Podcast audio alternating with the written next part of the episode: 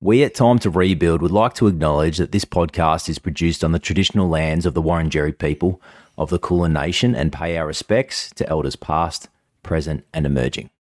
At the YMCA Rebuild, we're in the business of reducing recidivism in Victoria, and in no way do we condone criminal activity discussed in these episodes.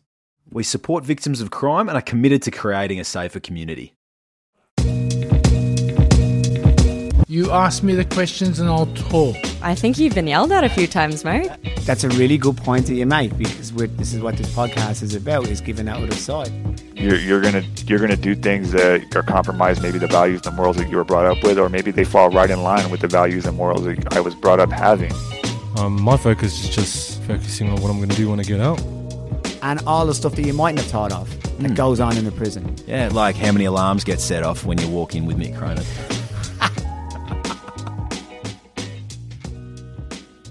Mick Cronin. Mark Wilson. Woohoo! We made it. We made a year. One year, and they haven't shut us down. I'm, I'm so excited. Maybe no one's listening. That's why we're not getting shut down. Just our wives. they're, they're letting us away with it. So uh, yeah, that's good. But uh, what a year! Huge year. Huge year. And Like- we we thought that uh, this episode we'll do something a little bit different to celebrate. Um, we wouldn't do our standard episode, so we'd we'd mix it up a little bit um, on our anniversary, and uh, we'd uh, maybe go back a little bit, Mark. That's and right. Catch up with some people. Yeah, we're gonna. Um, we've spoken to a few a few people that have already been on the podcast, and we're gonna see where they are now. Very good. And we're going to do something that we've always wanted to do, but we've waited till this moment to do it. Is we are going to uh, do a bit of questions and answers. So we've got a few of our listeners to put in some questions um, about the podcast, about the work we do, and uh, looking forward to being able to answer a few of them.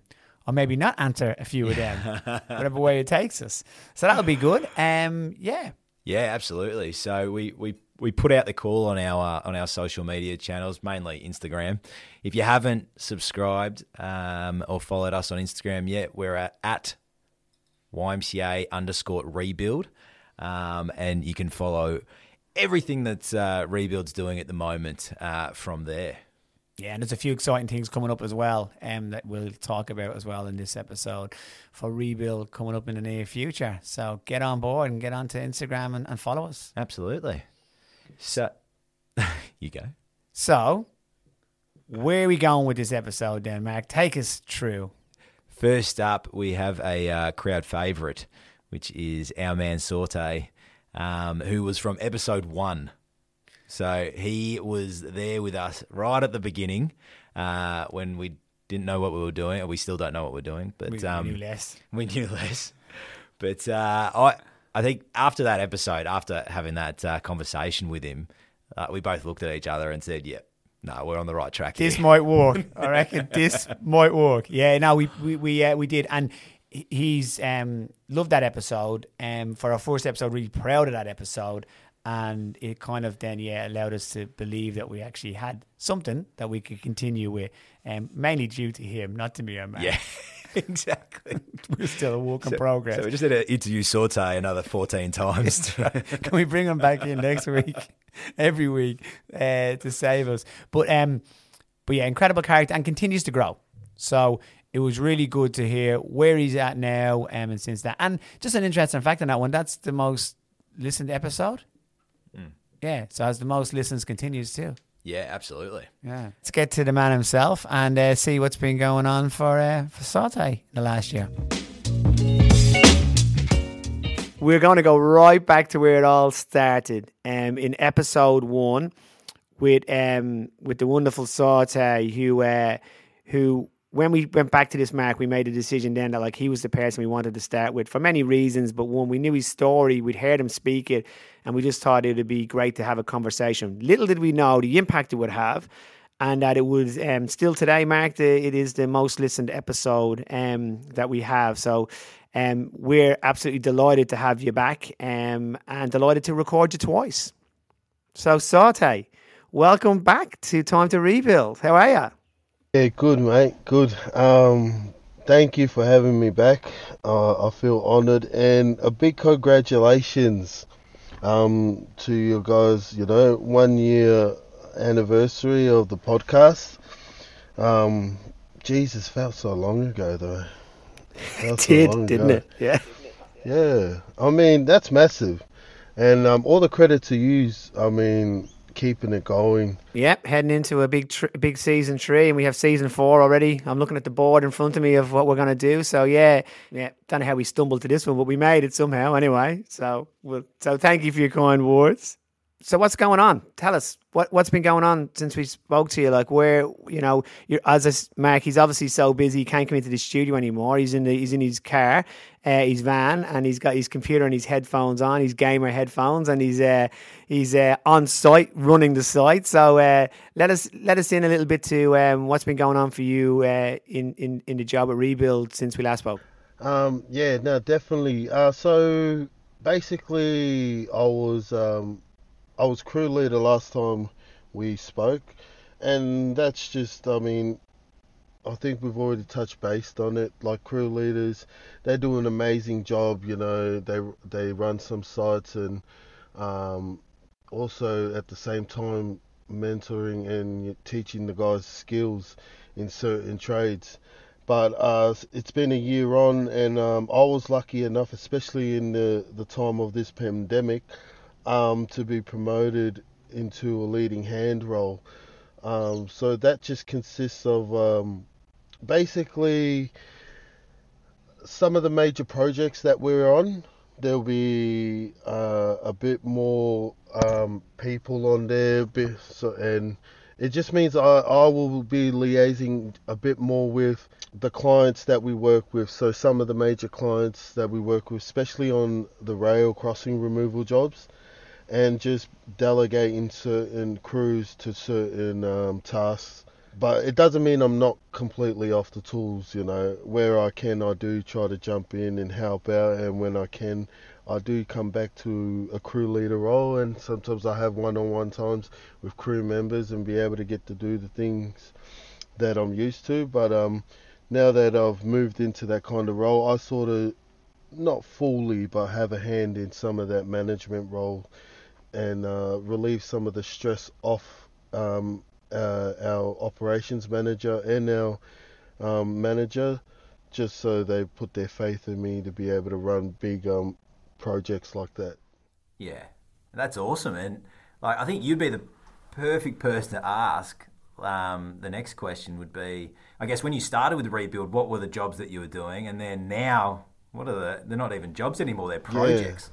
No, that's um that's definitely true. And I mean one way to put it as well, how much we've grown, not just in uh, in the like work wise, like what kind of jobs, but like I remember there was only two crew members and two crew leaders, I think, or maybe four crew leaders. Now we got ten plus crew members and ten plus crew leaders. So like, um, and that was literally four years ago. So that has grown in itself. A lot of more people have jumped on board. But as you said, the work we were doing, I mean, uh, and I, I don't discriminate what kind of job you are doing. Mate, at, at the end of the day, if you are progressing in life, you're earning money the right way, that's a great thing in itself. But we were, um, you know, doing maintenance work for uh, our YMCA early learning centres and also our other YMCA leisure centres. And now we're on, um, you know, big massive rail jobs that consist of planting over 150,000 plants. Yeah, it, it's definitely grown, and um, I'm very grateful that I got to grow with the company and also grow in um, in the sense of, you know, the position that I've been placed into. Awesome, and I guess yeah, the magnitude of the of, of the we still do a lot of the of the uh, smaller jobs, but uh, as you said, the rail crossing removal has been a massive massive job that uh, that we've taken on, and how you felt the young guys have, have, have taken to the to the step up, I guess, in work. Um, as all things, I guess like it, it's natural for everyone to be to be scared and you know and everyone's so used to um, being familiar with things that they that some people you know like just quiver in the face of trying new things. But as all things goes once they get into it mate they love it. And it's funny it's all in hindsight but we all talk like oh man it wasn't that bad was it man? I wish we had that again. Like i i did my first actually my second um, rail project, and a lot of the guys were dreading it at the start. But now, uh, you know, like I can guarantee you, all of them miss it. They're just like, when we catch up, they're like, man, I miss the good old days. You know, big project. Um, so yeah, it's they've taken it very well, and um, it's good for them. It just shows them that in life as well, like they probably don't think about it at the start, but like you think if they look at it now, it shows that their character as a person, they're willing to grow, willing to, you know, sometimes jump in the deep end and try it out. And uh, they surprise not just, you know, the rebuild team, but themselves as well. Yeah. Um, COVID played a big part in last year as well, massive part. You know, um, rebuild did an incredible job of keeping the work going, keeping the young people employed. Um, but it comes with its challenges, you know. Um, a lot of young people, the people, the listeners might know, it's not so easy to kind of, you know, tell people to stay at home and, and stay indoors because that, that home and, and that environment is not always a very positive thing. So I'm keen to get your thoughts on that sort. Is that fair to say? And, and how did you kind of, you know, support the young people that um that were obviously, you know, doing it tough um, and having no outlets from environments that you know at times could be quite quite um quite bad for them. Yeah, no, definitely, and um, you know, it was like as we speak, eleven fifty nine tonight, things will start easing and things will get better for everyone. Um, but for those guys that just come out of prison and to be told, you know, yeah, you got your freedom, but now you're restricted again, still have that curfew, still stay home, not go anywhere. Um, it would have, it was very hard for them. You know, some guys like to go fishing. That's their peace of mind. And for them not to do that and just continue to come to work, show up every day and give it a hundred percent, it was um, it was amazing. And like I said, it, it shows in their character. Like they surprise themselves of what they can do when um, you know when you really want something, and for them to be able to progress in this kind of time, it's it's very. I mean, it's very hard to do when we didn't have the pandemic and when we didn't have COVID. And I'll say again, like for them to do it in this kind of time, to be to be able to wake up every day and go to work and still continue to stay employed and do the right thing. And for some of them have moved on out of the program and don't need that mentoring. That's amazing. I mean, and like I guess that's why Rebuild does this because you know there's guys out there that are willing to just bite down, pull their ears back, and just run straight and just do it. You know, and um, I already done it before, but I do want to give a massive shout out to all those crew members that did that, past and present. That ones have moved on, and the ones that are still sticking it out. You know, you've done a great job, and um, you you're an inspiration to to everyone out here. Well said. Um, what's kind of like how's your family life yourself? How's everything going there? Yeah, family life's good. I don't know, but I say it every year, but sometimes I'm like, man, there's got to be a downfall somewhere, but it just keeps getting better and better. I mean, um, you know, my little sisters, the two youngest ones, they're growing up. One's going into high school, the other one's going going into grade six. So as all teenagers, you know, they start testing the waters and tell them to do something, and instead of them doing it when you're first saying it, it's like you're repeating yourself every day. But I mean, I, I love those those kind of problems that I have in my life. You know, some people wish they had those kind of problems. So like, I know my life is good when I have good problems like that. Yeah, it's good. And um, you've been doing a little bit of um, doing a little bit of study as well, a little bit of uh, filmmaking, and uh, yeah, you're going to be the, the next big thing, and we're going to see your, your name up in lights in Hollywood. is that right? Uh, I hope so. I mean, um, first of all, I want to say thank you for putting me into it. I mean, it's something that I've been interested in ever since I was a kid. I mean, and you will see, like, I'm I'm a massive uh, film fan. In if you click onto the when it's shared the film that uh me and Michaela who's a who is a case manager and a participant we we made a film there was a project and um, I think we came up with a pretty good film um, and yeah we learned a lot of things and to be able to go in depth and detailed in how to perfect that art it was very interesting you know, and um, it was amazing. I learnt a lot of stuff, and I hope those guys did too. And I know it's going to be able to promote our work on social media to be able to tell all the crew members' stories, you know, up on um, on all the social media platforms. So it was great. It benefits not just um, me, but it benefits the company as well, and it will also benefit the young people's stories that we're going to tell. Yeah, and that's great. And I think what I get from you and from our previous episode and hearing you speak now is you're very much about the personal growth, like to move forward, uh, which is really nice to see. So, speaking of moving forward, what is what does the next 12 months have in store for you? I think I'm at uh, a good place right now, um, with especially with the role I'm in but I do still want to continue as to grow as a person, and there's a lot of things you know that I still like. Yes, I'm a leading hand, but mate, that doesn't stop me from growing. The best saying I actually heard is from a past crew leader, and he said, "If you're not growing, you're dying. So just keep growing." And um, you know, I just try to grow as a person and taking everything on board. You know even if it's wrong, you can still learn from something. So job wise, uh, I think I'll continue just to try to be, you know, the best leading hand that I can be. Um, and you know, in my personal life, obviously, there's um, there's goals that I want to kick, but um, yeah, I think slow and steady. I've I've moved a lot in the past four years. I could say I've I've moved at a massive, tremendous like speed.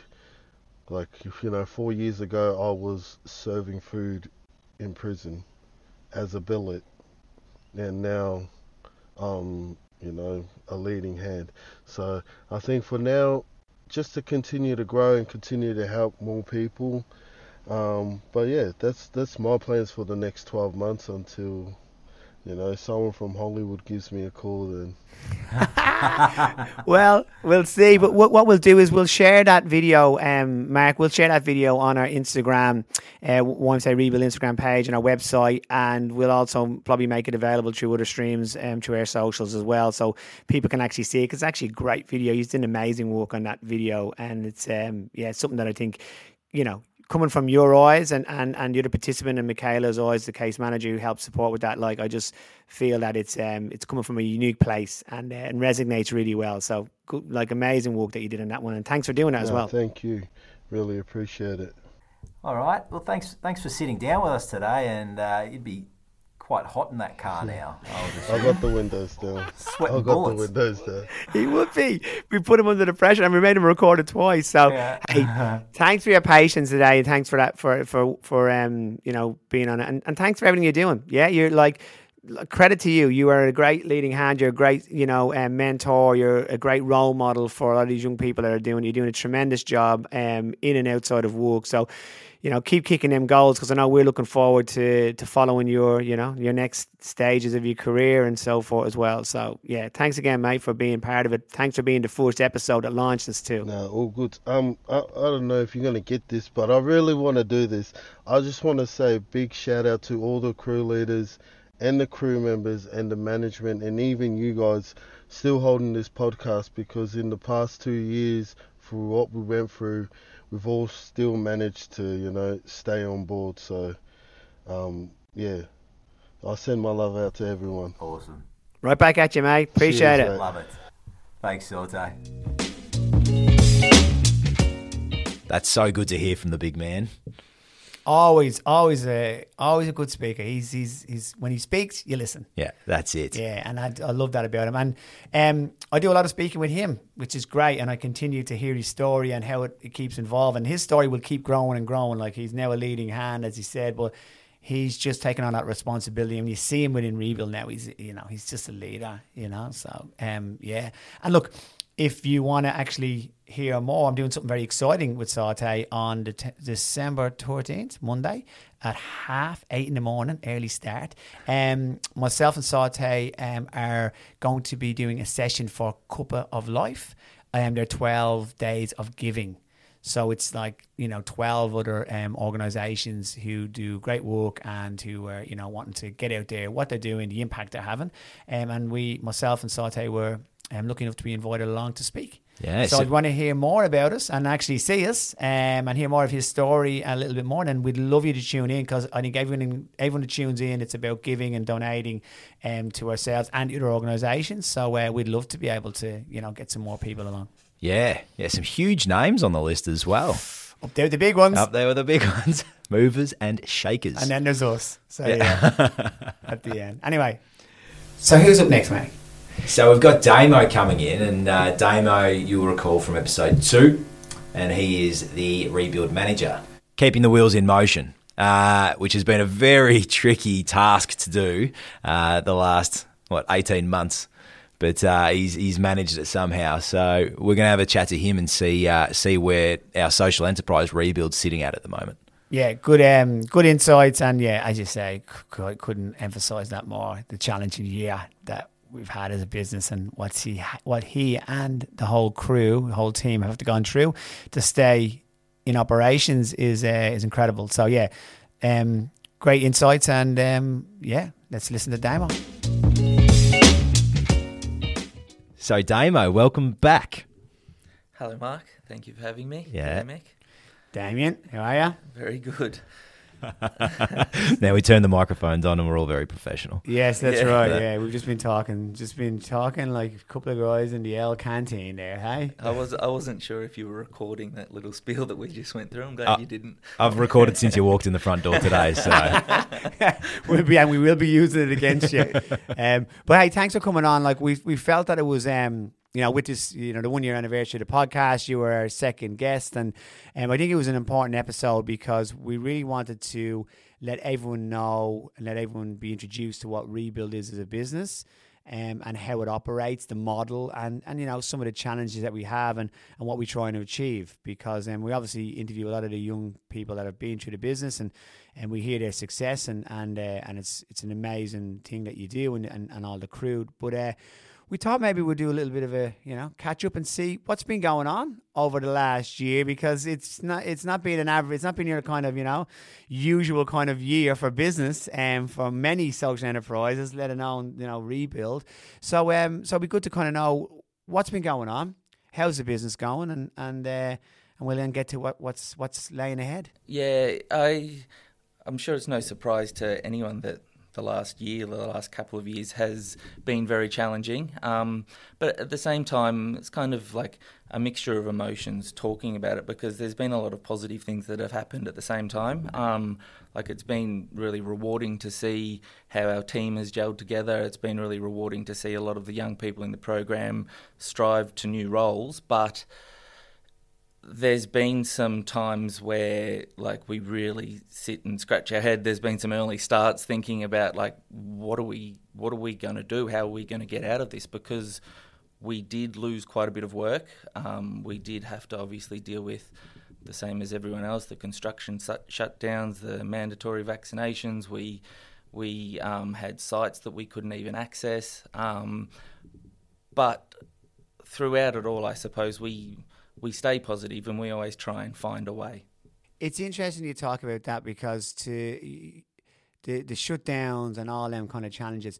I know because obviously we catch up regularly, um, and I think it's really it, it'd be good for the listeners um, to hear a little bit about like how much detail can you go into like how how much compliance do you need to have working in a COVID, you know, um, environment on multiple sites from multiple partners?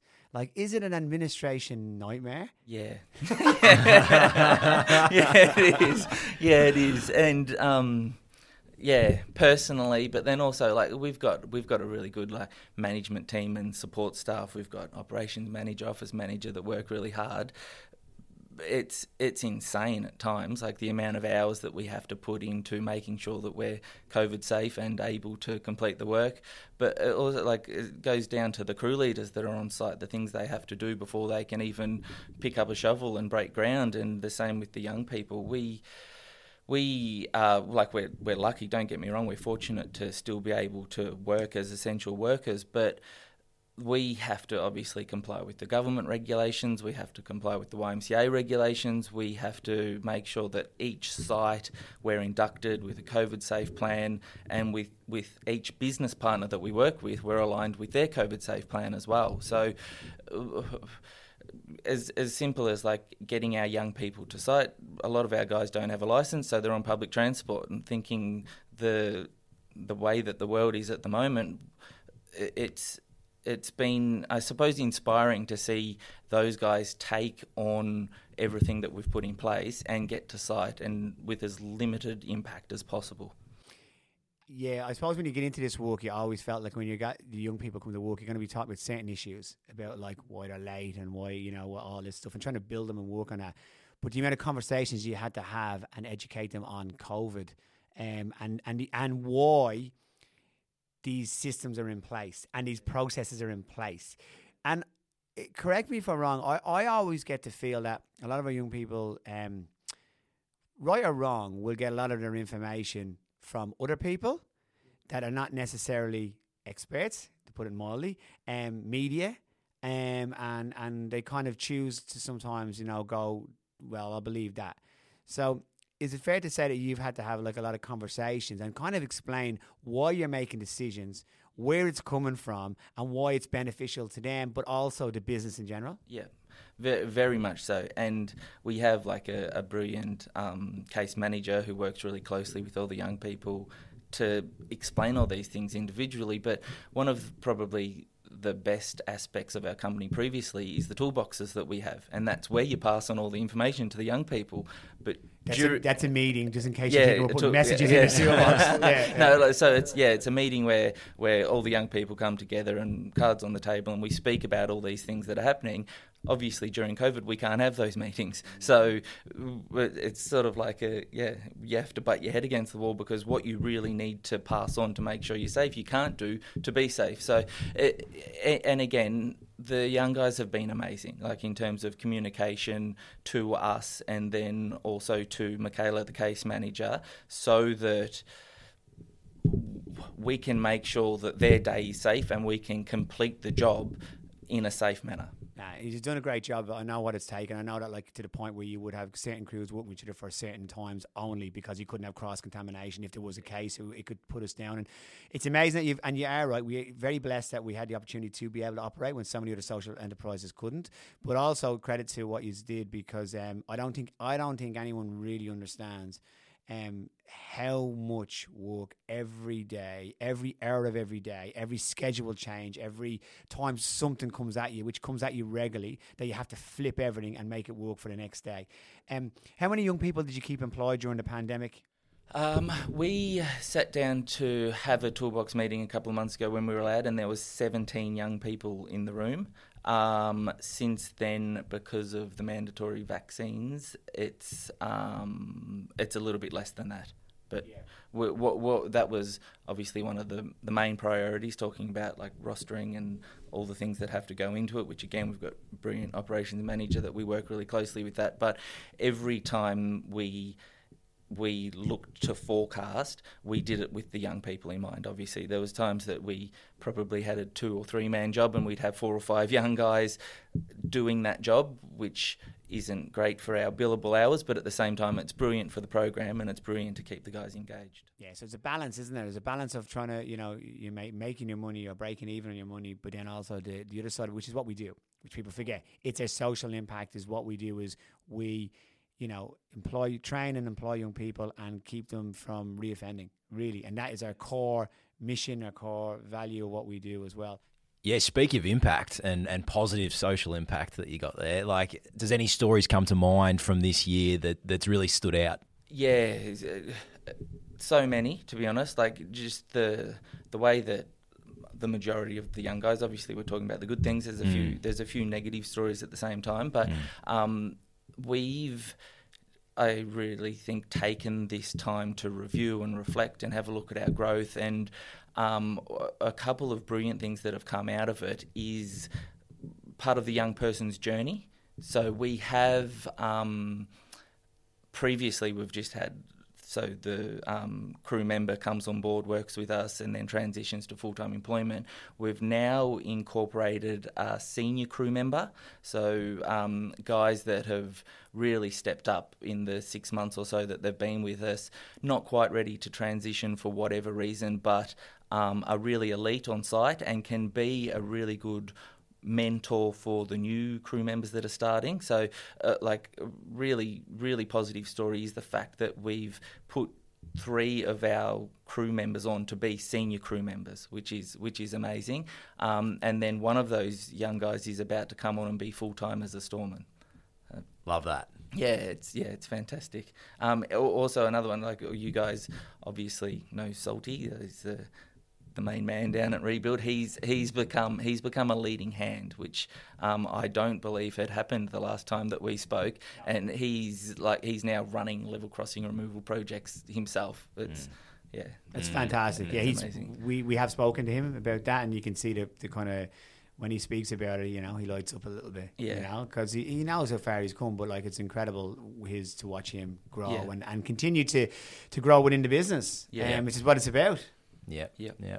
And before you were just talking about, um, yeah, they taking up that extra leadership role with the new young guys that are coming through the program. Yeah. And that's even more challenging this year because you've got guys that have been released this year. They've gone through a pretty hard lockdown in, in prison, no doubt. Yeah. But they're coming into a into a community that's in lockdown. They've mi- they've missed the the community all being in lockdown, and that would be a really weird Yeah. concept to come back into. It is absolutely. You, you're spot on. The, the the reason the our program works as well as it does is because of the sh- the small steps the whole way through. From the moment we meet a young guy in Ravenhall, going through the program in Ravenhall to transition into commercial rebuild. The the six week program in Ravenhall is as important as any step in the journey because it's the first introduction to rebuild and really getting your head around about what the opportunities can possibly be if you commit and we haven't been able to do that at all talking about the challenges one of the main challenges is our the, the prison that we work at has been shut down. It's, we haven't been able to have the program at all. We started um, for the first few months, I suppose, doing like video conferences and the like and interviews with the young people that way. But for the last couple of months, we haven't had any program. Like, there's been no operations at all in the prison. So it's- it's been it's been challenging, but again, we've still been, managed to put two or three guys um, into employment through from exiting custody to coming into commercial rebuild, and having the senior crew members has been a massive help with that. Yeah, it's a, it's a good point you make. Um, and like you know, crew members being the young people, like it it's um, it just shows because I would take it then you know if you don't have that ability to engage with them in the prison like you normally do, and it's and a relationship building with these young people is such an important step. It is probably the most vital part of the whole lot is to be able to to be able to get to see them, get to know them, get them to know you, to trust in what you're doing, and then see how they go in the program on a daily basis. And from that, then you can really get to see their character and get to see their, their determination to to change. Yeah. Uh, and then that goes into the community, into the commercial side of the business, and that's completely not there at the moment. It can be there through video link, but you can't replace that. It's not the same. It's not the same. It's not the same, and and and that's just one hour scheduled in. You can't just have that uh, like that stroll into the, the workshop and have that conversation when you need about things that are you know not to be in an hour. You got to cram it all in about this, this, and this. You can't really have them other conversations, which lead to unlocking you know parts of their personality or parts of that relationship that makes it stronger. um, as well.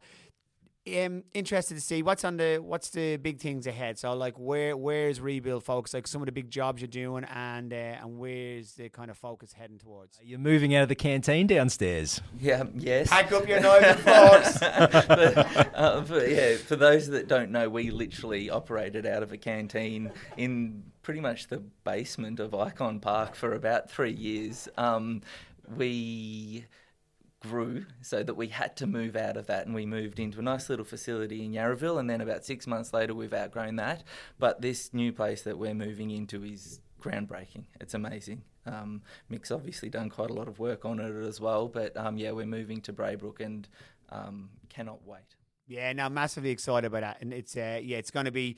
I think it's uh, we talk about it as a home, don't we? And and Damo, and it's going to be the first time I really feel that rebuild's going to have its its its home. It's found its home, and it's going to be in uh, in Braybrook, and, and it's an amazing opportunity um, brought to us by you know Whitebox Enterprises, and we are co-locating with um, Green Collect, another incredible social enterprise operating in Melbourne as well. So the, it, it's going to become a hub in the, in Melbourne's west, and probably the first of its kind like that in, in social enterprise, and it just allows you to do everything you do, doesn't it? It just it has the space, it has you know we can do manufacturing, training in there now, um, and just start to really you know take this business to the next stage as well. So um, massively excited. Yeah, it is. Um, Obviously, we're branching out in a lot of different ways. We can do things for the shop that we need. We can train when we need, but it's going to take a quite a few months setting up to be exactly how we want it. But That's right. That's right. But that's like any other building as well. But yeah, like one of the great things as well that's been taken off is the shop, and that's one of the things that we want to really push on. I know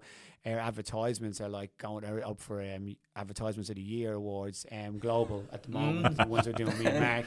But uh, but all jokes aside on that one, yeah, all jokes aside on that one, that there- that's one of the areas that we really want to build, you know, in- into there and train, and as well as get the commercial business to be able to, you know, have have a space that they can really operate in that doesn't, you know that that evolves that they can actually move in, you know, and uh, and store stuff in, and uh, not have to move something out to store something else in.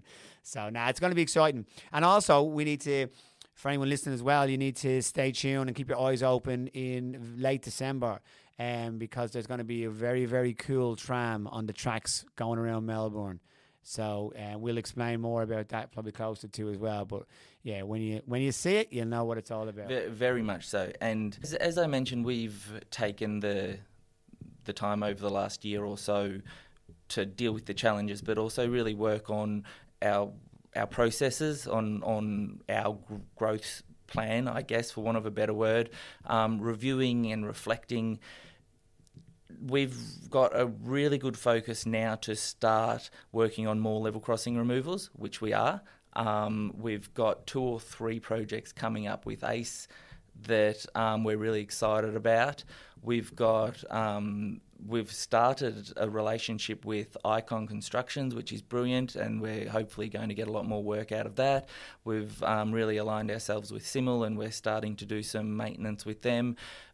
We obviously need to win this work so that we can support the young people, but it's it's ama- it's an amazing time in the sense that there's still work out there. We've still got brilliant business partners that want to work with us and want us to get on board so that we can teach the young people the skills. Yeah, and to do the work, you need the people, and that's probably one of your biggest challenges at the moment, isn't it? Because like I, I do know like that you've lost some crews, um, you're down in numbers to where you should have been, um, and you're trying to build that back up as well. So, um, you still got a couple of, I suppose, you know, months ahead. I think to to to regain to where you where you need to be at a capacity to be able to, you know, generate all, or, you know, do the work that you're doing, but generate more even on top. Yeah, definitely. So, if there's any landscapers listening that think that think that they'd be a good mentor to the young people, yeah, Get um, Mark get get in touch. No, we've tried that. It didn't go well. Show us No, them he's- hands, he's Mark. good Them hands. phone. They're, they're nice and moisturised mate, at the oil moment. you lay hands, mate. Yeah. No, but in all seriousness, with with like obviously the mandatory vaccines and um, the the way that the construction industry is at the moment, we we really need four or five new crew leaders to, to work with us, um, and then we need the prisons to Ravenhall to open back up so that we can get in there and start supporting the young people to employment. Yeah, well, hopefully all that won't take too long. I know, like you know, working for Rebuild, incredible, you know, um, business to work for, massively satisfactory. And if you like, it's just, it's something I believe that when someone comes, they know a little bit about, and then when they start to see what it is and what they can do in it, uh, it, it it really um you know opens up a whole new world of, of possibilities for a, a person to work and and you know something different. They get to do their job, but they get to do something that they probably never did before, and that is change lives um, in a very indirect way. It's not always so have to be so direct. You're not always have to. You're not going there to solve problems. You're not a you're not a counselor. You know, you're a person who listens, mentors, and supports. And when you do that on top of teaching trades, then that's just a full package. And the pe- young people from it will, you know, gain massively from it. Um, well, look, thanks for your time, Damien. Like, and and you know, thank you for everything you're doing for rebuild. I know it's such a challenge, and I think people just don't get to see it. Like, you know, rebuild is, you know, people see the great side of it, and they should, and they see the great impact of it, um, and they see what we're doing. But I, I really don't feel that people understand, you know, when you lift up the hood and look under the bonnet, like how that how that engine moves and how, how, how it keeps it together. And that is you and your team and everyone else. And it's a challenge. I know the challenges go through daily. So I thank you greatly on behalf of, you know, what I'm saying, Rebuild and, and everything that you do. And also on behalf of all the young people that you serve. Because uh, without Rebuild and without the work that you're doing and without that determination to not be, you know, give in and just go, it is too hard. Because I know some days you should have that a couple of times in a day.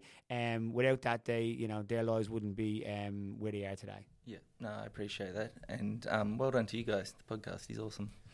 Thanks One year, much. mate. Yeah, I've been carrying it, so it's all good. Just like just like when you had Mark doing the, uh, you know, doing the landscaping, mate. I feel your pain. This is. I- I- look, you know what? I'm going to be doing some serious editing on this episode. so, thanks, Damo. Great, No, thanks. Yeah, great to hear from Damo, and everything's going really well. you know, still still a bit of challenge ahead. Still, you know, still walking through some stuff, and it's going to be, you know, a lot of months of recovery and, and getting back to where it was. And but some also exciting stuff like moving into a new building. That's going to be amazing. Um, the online store is beginning to get a lot of traction, and uh, some other great projects, and, and another, you know, great thing happening with uh, with Yarra Trams. Yeah, absolutely. So yeah, so um, stay tuned on that one. So the twenty second of December, um, on the tram tracks around Melbourne City will uh, will be a tram that's got a, a wrap in it for time to rebuild, but rebuild. also um, you know um, helping us to open the, the you know people's eyes and, and introduce them to what rebuild is as a business as well. So you'll see a very very cool edgy tram heading around the city um, that will be about the podcast. So hopefully, more people will tune in, and then from that they can hear the impact. Um, and then Mark, they get to hear what we're doing. Absolutely. The most important part. So yeah, make sure when you see that tram, um, yeah, you ought to take a photo, send it to our Instagram, um, engage with it, and, and you know, and pass pass on the pod to everyone else. Awesome stuff. Our next guest is Joe, who you would have heard in season two. That's right. That's right. So we uh, thought we'd catch up with him. He, if you remember, he was moving, just finishing his time at Rebuild. He's the longest serving person that we've had with Rebuild um, through two different stints that he's had with us over the years. Um, and uh, we spoke to him, and he was just about to move into the next chapter of his life, which was employment um, with um, another company. So we thought we'd catch up with him, see how life's been for him, and see how his job's going. Okay, let's hear from Joe. All right, via satellite, we are speaking with Joe from episode for episode six um, in season two. Joe, how you going? Good, thanks, Mark. Yeah, good, good, good to have you back on. Yeah, my pleasure to be back on. Lucky you got me on my RDO. So. Always working, mate. So last time we spoke and you were on the episode, you were still working with Rebuild, and uh, you hadn't you hadn't left uh, for the new position yet. So how how did that transition go? That transition went good. So I started off as a traffic controller on a um, in the panel yard, and then from there, that was just on and off basis, and then um, just straight into full time after that. But like I think it was like a Awesome. week or two after that. So um, yeah, that transition went good, and now they're starting to send me out to other places. So yeah, no, so tell us, um, are you enjoying the job? Yeah, everything's going really well for you and positive. Yeah, everything's going good. So um, yeah, now they're finally starting to send me out to different places, which is good. So Um, this contract should end in January, I think, and then after that, I think I'll just be going, you know, all different places and start doing the uh, the proper stuff. And how how has it been um, separating from rebuild? Um, did you find that easy that transition? Yeah, the transition was easy. A bit, you know, like it's just different because you don't know what's going to happen out here. Like you don't know if you're going to get made redundant or you don't know if you're going to, you know, keep your job. So it's a bit more, a little bit more stressful. But I guess that's day to day life, you know, instead of just having a full secure job of rebuild saying, you know, they can't just sack you for no reason um, compared to this job. Whereas, you know, it's a bit more, it's a bit more easy to lose your job. So it's a little bit different, but um, yeah, transition and good. Yeah, yeah. I guess that, that comes with being out in out in your own in a way, but uh, but still, you know, we're we're here. We're not we're not running away. How's everything going with you uh, personally outside of work? Personally, good. So I got engaged. Hey, we we we spoke we spoke about that before uh, jumping on with you today, and we're like, because I had to.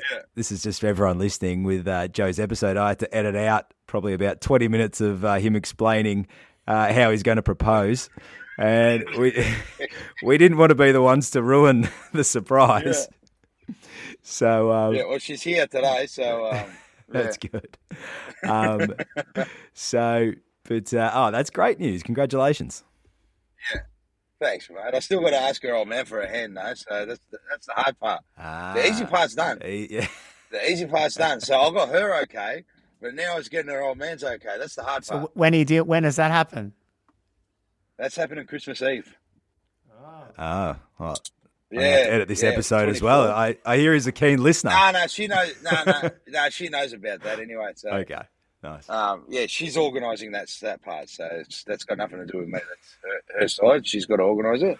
I just got to go there with family and ask him ask him for a hand, and then then we can put the rings on.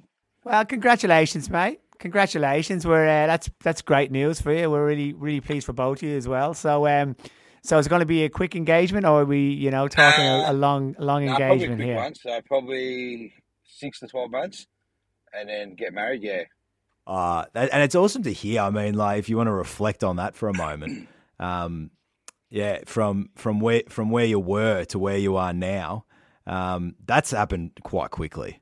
You know, like I felt like it was just yesterday we were playing badminton in, in prison together. Um, where I then- where I kick your ass. yeah, There's a common theme on this uh, on this podcast where Mark throws in another sport that he plays in prison. It was basketball. We were at a while ago. Now he's just thrown in a random badminton one, and again the same result. He gets beaten No, every no, time I, in it. I don't think I Nah, could I'd beat him because he had Pete on his team. So Pete's a gun. I tell you what, I tell you what, like, there's a lot of there's a lot of uh, furfies told uh, in that place. So I haven't played for a while, so you might kick. I'm actually I'm now. actually phenomenal. That's why I keep bringing up sports. This is about, this is the only place where I can boast about it because I can edit I can edit the episode. I've got to learn how to do that. Actually, Ah, good stuff. So I suppose um, we won't keep you much longer because I can see that you're uh, you're in a you're in a car park. Yeah. I'm guessing uh, Christmas shopping. Nah, maybe I'm you're doing gonna- a bit there, I'm is gonna it? get A, So suit, a different suit now, so uh, yeah, I've got to go take my old one back to fix because it's too small. I bought it before COVID, and now I can't wear it because it's too Yeah. small. So I've put on a bit of size, and um, not Right. fat wise. I've put on size, you know, bulking size. muscle, Make that clear. Make that clear. just just muscle. Uh, would you not just cut? Would you not just cut the shoulders, the sleeves, go with a sleeveless suit jacket, get the guns Nah, out? No. nah, nah. So um, Well, look, it's it's always great chatting to you, mate, and, and it's great to hear where you're at as well. So, what's the what's the plans, uh, employment wise, work wise, in the job? Where do you see the next kind of couple of months kind of heading for you? What's important to Um, you? couple of months, so I think we're going to be finishing up at the panel yard, but I want to try and either get out on infrastructure or something like that. So it's up, it's up to the bosses at the end of the day where they put me, but I'm happy wherever as long as there's OT and I can work it. Um, and they know that I want the OT, so that's why I get the phone call at six o'clock. It's like, hey, you got to go to work. I'm like, you can't say no. When you're on, when you're on the money you're on, it's like, why would you say no to that? Yeah. Yeah, Yeah. nah, that's a good Yeah. attitude to have. I just I wish Mick Cronin would uh, take a leaf from your book more often. I know how to say no. Don't you worry. That's that's what makes me where I am Yeah. today in my life. I can say no.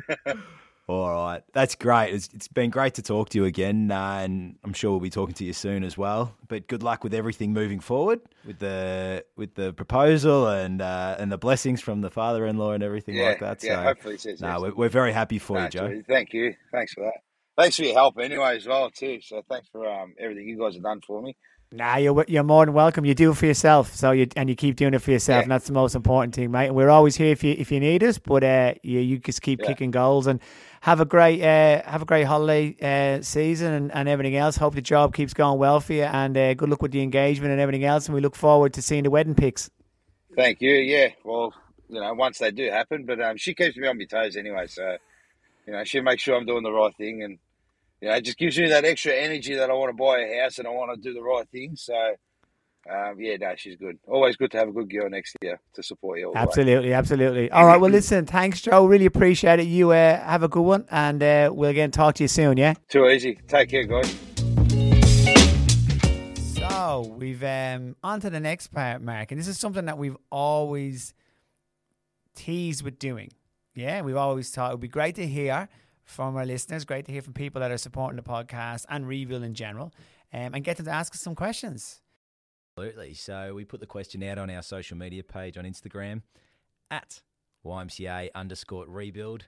Uh, and please go and have a follow of that to stay up to date with everything that we're doing. And, and if you've just got a general interest in the sector as well, I think it's a really good way to stay up to date. All right, let's get stuck into it. I guess uh, I'll read question one Do you ever feel conflicted in the work that you do? This is a, a, a this is a question that I get asked a lot in a few different ways, and I think when they when the word conflicted was in this one, um, I'm gathering um what they meant by that is like, does it test your kind of morals a little bit? Yeah. Um, does it does it kind of weigh on you a little bit of the work that you do with the people that you do? Mm, mm. Um, so I'll probably, I think that's where this question was coming from. So I'll probably answer it down them lines. So when I present or when I talk about rebuild or I talk about the work that we do, it's quite common um, and the times that people will, you know, might ask a question like this. Um, and it's it's okay. It's a good question to ask, and it probably comes from a place where people don't know exactly what we do, or you know, might have a belief, a strong belief in what they feel um, should be the way that you work with people that have committed crimes, or not work with people that have committed crimes. So, why do they get a chance? Why do they get a second chance? Um, and why not anyone else? Why don't you work with other people that are just coming out of school and can't get employed and so forth? So I'll put it like this when I when I talk to people. I'll talk about this two ways. First way I'll talk about is this work is really important. And this work is vital to the communities of Victoria. It's vital to the people that we serve, the young people that commit the crimes, their families. But it's also important for the other side of it, which if there is victims as well. And you hear at the start of a show, you know, we don't support the crimes that these young people make. Um, we do not support that at all. And we support victims. So two ways I go about it. Firstly, when people people have asked me about this, but what about the victims? Our role in rebuild is a very important one. And the work that we do with the young people, whether in prison or whether in the community, is all set out to reduce the number of victims. Whether that is an individual victim, whether it's a, a victim that's more than that, whether it's families of victims, everyone. Because if we can keep more people employed, if we can work with people closely, and we can keep them in their lives moving forward when they're released from custody, then they won't reoffend. And if they're not reoffending, then it's reducing victims. So we always have victims in the front of our mind, always, because we are actively reducing that by working with the young people that we meet or we work with, and which is a challenging job. Now, on the other side of this as well is I, when I talk to people about this, I will ask them a question back, and I'll say, if you were presented with an opportunity, if I turn around to you, Mark, and I said to you tomorrow, or in a conversation tomorrow, you know, or today or tomorrow, and I said to you, you know, what if I could give you an opportunity? What if I could say to you that I, that you as a person can have a positive impact on young people?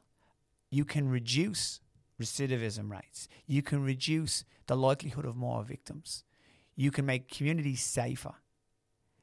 And you can make more people in the custodial system positively contribute to society in general. And I said to you, you can do that. I'm going to give you that. Yeah? I'm going to wave the magic wand or I'm going to put you in place to do that. Now, not everyone might, you know, more, more people might say, well, what's the catch, whatever it is. And there's obviously another side of the work that you have to do that's challenging and you have to go into prisons, do all that. But that's what I was that's what I was offered, that's what you were offered, that's what Rebuild was offered, and every staff is offered that. And we t- and we said yes to it. Because if we can change a life, if we have the ability to change something that can have such a positive impact, why wouldn't we do it? Like why would I not do that? It's not for everyone. But why would we not do it? Because I tell you why. If we don't do it, who is doing it? And that is a question as well. Like people people will say, you know, oh, I could do this and I don't know why you work with people like that. But they're not the people that are going to do anything about it. And there's so many people that won't be able to do anything about it or don't know how to do anything about it. Well, we do. And we do it every day. So that's why we make that's why we do the work we do. And does it conflict me? I don't allow it to, because my role, my role is to stay on focus. My role is to stay on focus and do the work that we're doing. I can't have judgment. It doesn't mean I don't have opinions on certain crimes. It doesn't mean I'm not that person. I'm not completely re- removed from that. Of course, I do. You know, I have kids. I have you know, family man. You do notice some crimes, or you look at the news, you see that. But in the line of work that we do, we don't have I don't come in with that that frame of mind. I come in with the frame of mind of how can I be solution driven? How can I get this young person to to get their life back on track? Yeah, well said. Well, we're going very deep in the first question here. Gone very deep in there. Jesus. I think hopefully the rest of the questions lighten up a little bit. But I think it's good for people to understand yeah, that. And and yeah. I'm I'm happy to always be challenged on that. Because that's where good work because people have to have different opinions. If they didn't, then it'd be a very boring world. You know what I mean? Would. And you can learn from them other opinions as well. Yeah, absolutely. So the next question, Mark, I'll throw to you, and it kind of follows on a little bit from what I just spoke about. Um, and this is a question that me and you probably talked about when we saw it come up. We were going, "Oh, will we answer it or won't we answer it?" But we felt we need to answer it because it is a very common question we get asked, um, and it's very to the point. and it comes from and it's an it's an okay question to ask us. Like we don't mind any question that comes at us. That's what we're kind of built built for. But this one can be, you know, if it gets asked, it can be asked in a certain way by a certain person at a certain time. With it, and you'll know when I when I ask the question where they're at at that time and how they ask it, because it can be an interesting way to ask it, or there could be something driven behind asking this question, an opinion or a strong opinion to it as well, or you know, just someone who wants to learn a bit more. So, what's the worst offender you've worked with? Yeah. Over to you. Here's that minefield. So tr- uh, careful where you tread. Yeah. And you know this question, like it was asked to me over the weekend. Um, usually when you when you meet someone for the first time and you tell them what you do, um, this is like the number one question that will be asked. Um, but what is the worst offender that you've worked with? Like, I understand why people ask that question, you know, um, because they think that every single person that walks in into a prison or in who is in prison is there for, you know, um, some really heinous crimes, and there are people that that are in there for those crimes. Um, and I think it's I, I think that's where like the podcast comes in and the work that we do and trying to promote that that's not everybody, you know. Um, and I, like over my time working in the prisons, which has been what six years, which is probably I'm still a puppy compared to some people that have uh, that have done a lot of years, like working in, with this cohort, is that, um, yeah, like the majority of people in there are in there for like certain circumstances that um, that just happen, you know, like the, that have been that a they've been born into it, um, and and b that uh, that yeah certain scenarios have have come up and they've made the wrong decision. And you know the majority of people are in there like like a don't want to be in there and b have have like a huge amount of remorse about being in there as well you know? Um, you know whether that's to their community or to the to the, the person that they've, they've harmed. Um, and I think yeah when I get asked this question what is the worst offender that you've that you've worked with? Like I, there's a simple answer you know the simple answer oh yeah no I've worked with with people that have you know that have done really bad things. Um, but I don't I think that's too easy and I think even like kind of giving it a simple answer I'm probably not doing my job correct And So the people we work with generally have, you know, one year sentence, two year sentence, maybe a little bit more, could be, um, and uh, and we're trying to work with them as they go out into the community. So, um, but yeah, there's a difference there. I just wanted to make sure people know because you, as a facilitator, um, and working even when you were in sport and rec or whatever, would work with the general population of prison a bit more.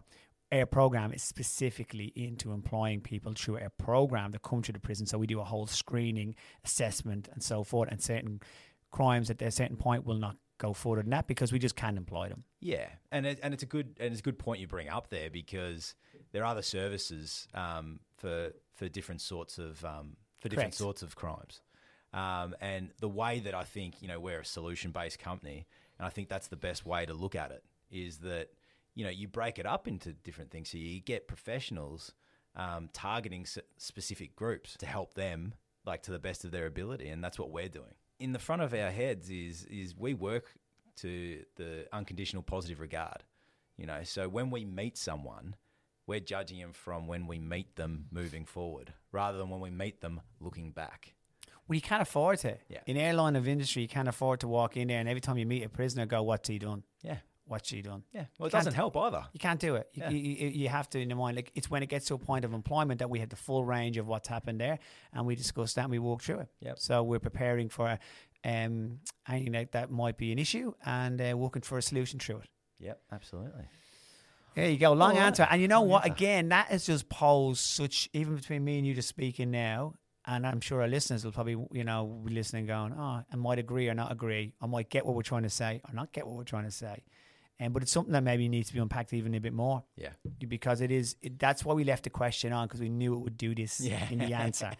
Because uh, we generally don't ever, if you ask us in any party or anywhere else, if you ever saw us and we asked us if it was present and you went ask that question, I would gen- I would never come out and say this, this, this, and this. yeah, yeah, Nah, there'd be a different answer behind it. And I'd probably ask you, what do you want to know?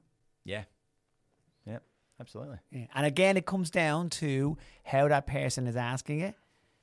What's the motive for asking it as well? Because it's okay. Someone could be just wanting to learn and more. and there's nothing, curious. nothing wrong with the question. Yep. So continue to ask us if you ever see us or whatever. Um, you might just get a long winded answer. Yeah. um, uh, okay, so what's been your favourite moment in the podcast so far? God. Obviously, for you, it's working with me because I know you say that a lot, and and I've heard it around the traps. I know you don't want to say it, but it's probably the, it's probably the platform for to say it now. I know, I hear you, and I understand. I'm grateful for that. Thanks, Mike. Um, so That's been um, the most challenging moment. Uh, um, there's been so many. Is there anyone that, that is there any one in particular? I, I suppose for me, when I look at where we were going with this podcast, Hmm. we kind of didn't really know in a sense. We knew we had a rough idea. We wanted to do stories of young people. We wanted the episode season one to be about the young people from Rebuild. We wanted to introduce people to what we do, their impact, so that people understand we're not just two people doing a podcast. We're two mm. people that do a podcast that do this for a living yeah, not podcasting, the business that we were in. We are, you know, I've been a social change maker for many years, and this is just what I do. And you've been a facilitator and working in this field and making change with young people, and that's what you do. Mm. We both don't just talk, we walk. Yeah, yeah. So I think that's why we went at season one, and that's why we, we wanted people to just be introduced. Then we've started to broaden out.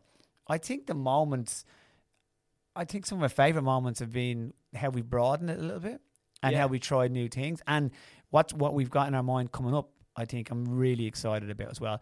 But if I looked at the two seasons, obviously you think Saute's episode was a very was a was a was an incredible episode to start with. Um, his the story when he was in the prison when it went from you know um pasta to a riot. I thought was one of my favorite grabs. And to give you a heads up, we didn't give you all of that. Um, we couldn't, but uh, it's an incredible story. Maybe sometime down the track. But I really enjoyed going overseas. I really enjoyed talking to John Jackson. Yeah. Just thought that was a really interesting point. First time we've ever done something like that, and we moved away from just talking to young people because we never were planning to always talk to young people all the time. It has to. This is about teams and topics and challenging things in people's minds and their perceptions and, and getting some answers from that from different people. Yeah. What about yourself? Uh, I think Is it the time I told you the story about my boy getting robbed in Dublin?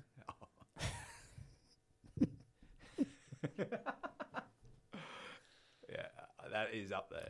I guess my favourite moment, besides when your bike got robbed, that story in Dublin, um, which actually that that episode skyrocketed to number seven on the charts Tell ya. because of that story. Over in Ireland as well. Real life. Yeah. Real life crime there, mate. Um, but that first day where we walked into the prison um, with all the equipment, Yeah. um, and I was like, oh, like we're in here now, Mm. like this is good. Uh, and then sitting down, setting up, and um, just having a couple of guys come in, having conversations, and it was um, it was good because you know we've worked with them previously um, in other in other parts of, of the prison, so it was just a free flowing conversation. And I thought I thought I was just taking a look around, going, oh, this started off just like like a little idea that like I you know thought would, wouldn't get past like a episode like two episodes, and then we were sitting uh we were sitting in the prison all mic'd up, ready to go. Um, so that was a really for me like having some time to reflect on that, going, oh, we, you know, uh, we did it. You know, like we had it on the whiteboard that we wanted to go in.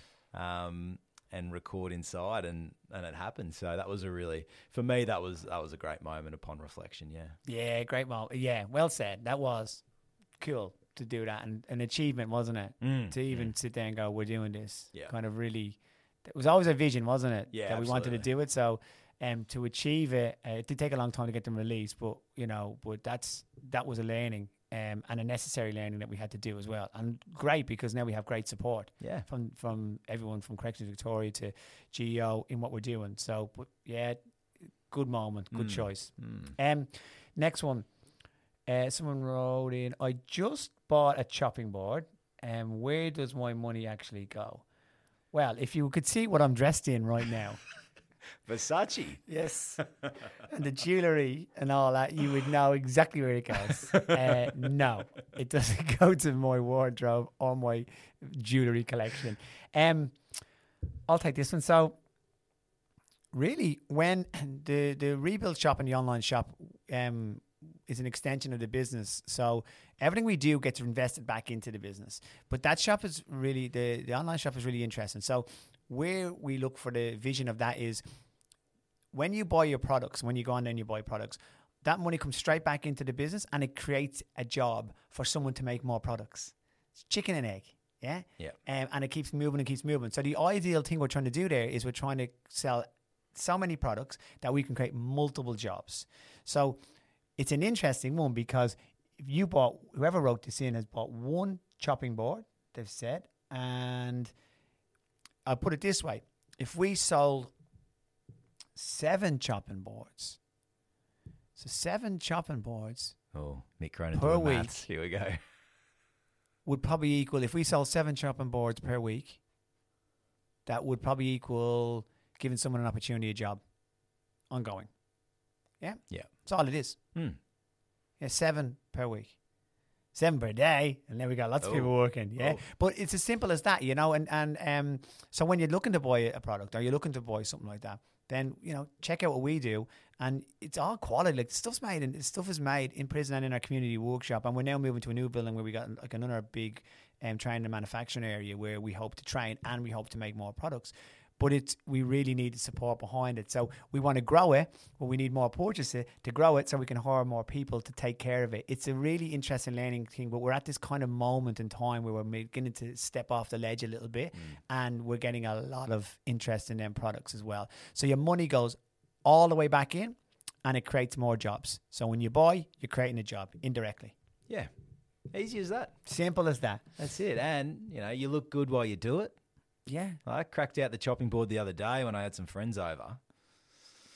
Tell you what, What were you chopping? uh, I was chopping up the garlic for a bit of a bit of a little uh, pasta pasta pizza combo, and um, no, and I, I got a lot of lot of comments on it, Well, they're um. and then it started the story. well, that's what it is. That's what it is. If anyone, yeah, sees when you were presenting this stuff, they always talk about stories. They're stories. They're, they're not mass produced. Nope. So each one of them is kind of got their own kind of signature on it as well. And I always and I was I was speaking to the people like people in my kitchen, and I was like, you know, Were you doing a tutorial? I was doing, yeah, it's actually my cooking show. So, but um, but yeah, and I, and I was having a conversation about it, and as I'm as I'm chopping up garlic and tomatoes, and tomatoes as well. So you Ah. come from garlic now to tomatoes. I Tell you, I um, why wasn't I in that kitchen front row? but but and I was just saying, you know, when this was made, um, like I, I obviously we don't know which of our young people have Mm. made it, but I can guarantee you when they were making it, like, you know, they're at a point in their lives where like things would things are turning around. Yeah, you know? absolutely. So I just think about when they were making it, what they were thinking, and and how they were feeling, and they're going to be at a different stage in their life, and then, you know, you can take that home. It's exactly right. You can take it home. If you think about it, right? When they make them products, they make them like they they. It takes patience from a young person. They it takes care and they put love into it. Yeah. Yeah. So if you look at it this way, how we work with our young people, we're patient. Yeah. We put work into it, and we do it with like from a loving place. Yeah. Yeah. And if that's the com- eh, like, so you transfer that back in. That's why we have such a success. And they are stories. And every time you buy one, you're just getting closer to making them stories have a better ending. Yeah, absolutely. All right. Enough. we sound like an infomercial now. Well, I want to know where you what happened. What, all you're doing was garlic and tomatoes chopping, and there about ten people around, and he's just Max just keep Mac. That's the seventh seventh tomato you've chopped. Where is it going? And where's all this garlic going? Stop talking. Start cooking. Are you doing anything now? Just chopping. Just chop it. Anyway, I've got ten of these out the back if you want to buy them. Uh, All right, I'll read this one. yeah, go for it. Enjoyed the USA episode. Are you looking at going to any other countries? Ah, good question. This one Ah. because we we really, as I just spoke about, we really enjoyed it, Mm. and um, the answer is yes. Um, we are. Um, what we found from that one is America was really easy. We like easy enough that we had a contact in with John Jackson, and we've done. We've got another um, episode coming up. Um, after this one, um, in the end, the last episode of this season, and where we go back overseas again to America. But yes, um, but we'd like to go to some different countries. So it's again, it's a challenge at times because you got to get connections in over there. You got to write, you got to email, you got to let them know what you do, and then then basically, you know, you've got to try and explain your vision and what you're trying to get from it, and and hopefully that they, you know, someone will jump in and tell you. But it also has to be interesting. Yeah. We also want to know. It has to be the right people in the right place to talk. And we can talk to, we could just go anywhere and try and get it. But we actually wanted it to be really, um, really intriguing and insightful um, episodes where we can learn from other prison systems around the world. So yes, the vision is to continue to do that, but it takes a little bit of work. So Yeah, yeah. They kind of have to fit into our box of, like, you know, we, we want to speak to people that are that are focusing on on big change, you know, Correct. and and um, and align with our values as much as we align with theirs. Yeah, like if you think about this podcast, we don't go in and just talk about life in prison. Mm. Yeah, we talk about what goes on in prison, but it's generally around teamed episodes. Like if you look at the ones we did about peer prisoners and deportation, they're about topics, and we discuss how them topics relate for people in prison. Yeah. So it's an educational piece. It's not going in to say, you know, exactly what prison life is in, a, like A, B, or C. So, Yeah. so with that, it's going to take a little bit of time, but we're already, you know, looking and sending emails and sending, you know, um, trying to contact people all around to see where that. So stay tuned. Yeah. I'm going to look at the data here. Ireland is number two for our listener base overseas, That's right. uh, followed by the States, and then um, followed by England.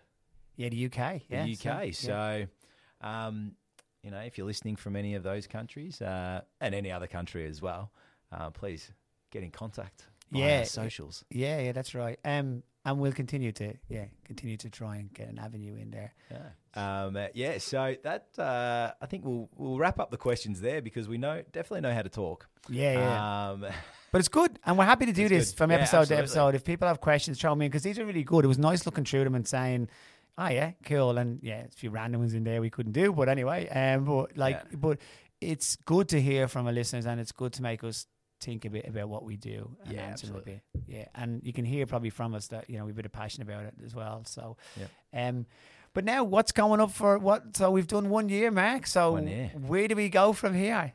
Bigger and better. So we'll be uh, we'll be back in the prisons as well, recording. Yes. Uh, when some restrictions get eased, you'll be hearing more stories from our young people um, that are that are kicking goals. Uh, Absolutely. and it was so good, you know, hearing from Joe just then all the all the great things that are happening in his life. Um, so I think it's yeah, it's really important.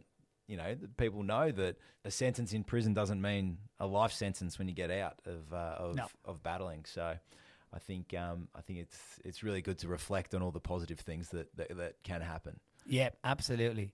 And look, I suppose we just finished by like we wouldn't be keep doing this if we didn't have listeners and we didn't have people that support the podcast and have been, you know, kind with their, you know, um from reaching out and just saying what they feel about the podcast and, and, and how, you know, they've enjoyed it as well. So, you know, it's that old cliche, you're nothing without your little listeners and stuff like that. But for us, it is. Like we don't, Yeah. we didn't expect to have this much support um, within a year, and we can't wait to continue to build on it. And hopefully, you come along for the journey with us as we start to kind of branch out and explore some different avenues of the justice system as well. Because we know we're really excited about what's going to happen. So hopefully, you, you know, you will be too.